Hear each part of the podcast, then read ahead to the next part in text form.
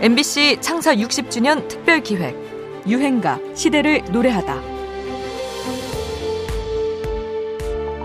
윤종신 씨도 혹시 좀 어, 본인의 어떤 가요 이 가수 활동하는 데 있어서 좀 가장 영향을 준 분이라면? 유재하 씨의 음반을 듣고 그냥 귀가 약간 트였다 그래야 되나요? 어?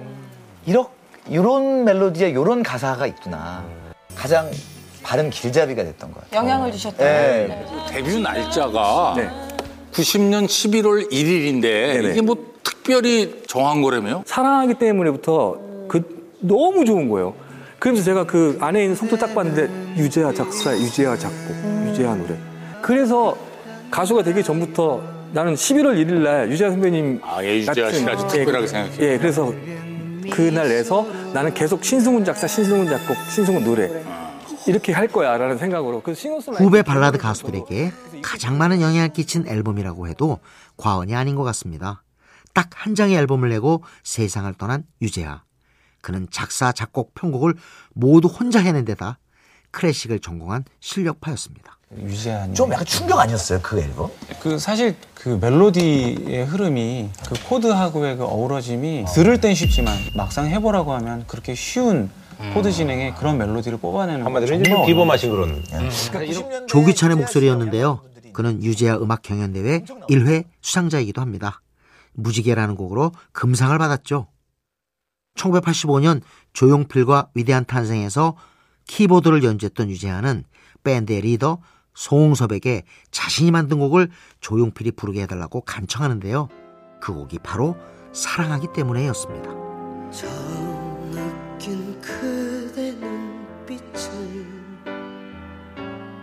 조용필에게는 낯선 스타일의 가요였지만 새로운 화성과 멜로디 전개에 끌려 앨범에 수록하게 되죠.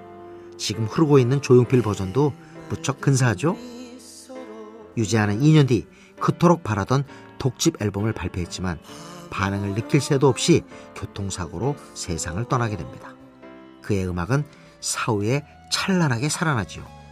대중음악 명반 순위 1위로 꼽히고 한국의 대중음악은 유재하 이전과 이후로 나뉜다는 찬사까지 받게 되지요. 불세출의 아티스트가 남긴 명작 가요입니다. 유재하 사랑하기 때문에.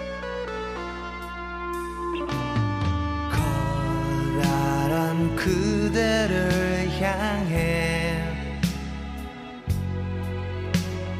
작아져만 가는 나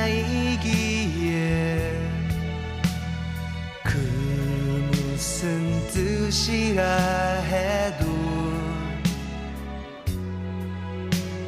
조용히 따르리요.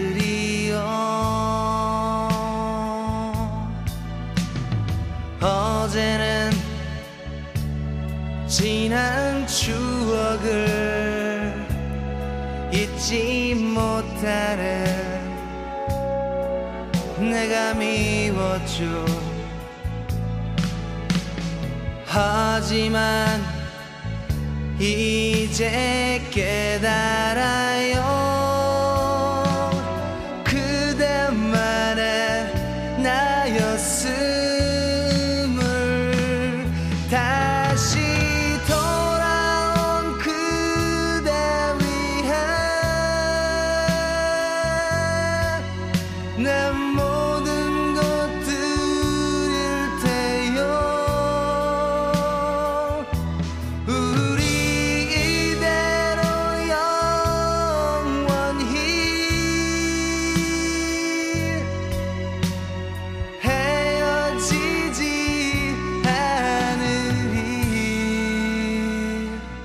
MBC 창사 60주년 특별 기획 유행가 시대를 노래하다. 지금까지 음악 평론가 임진모였습니다.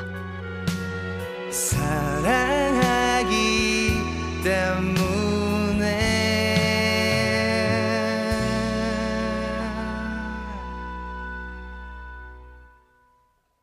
사랑하기 때문에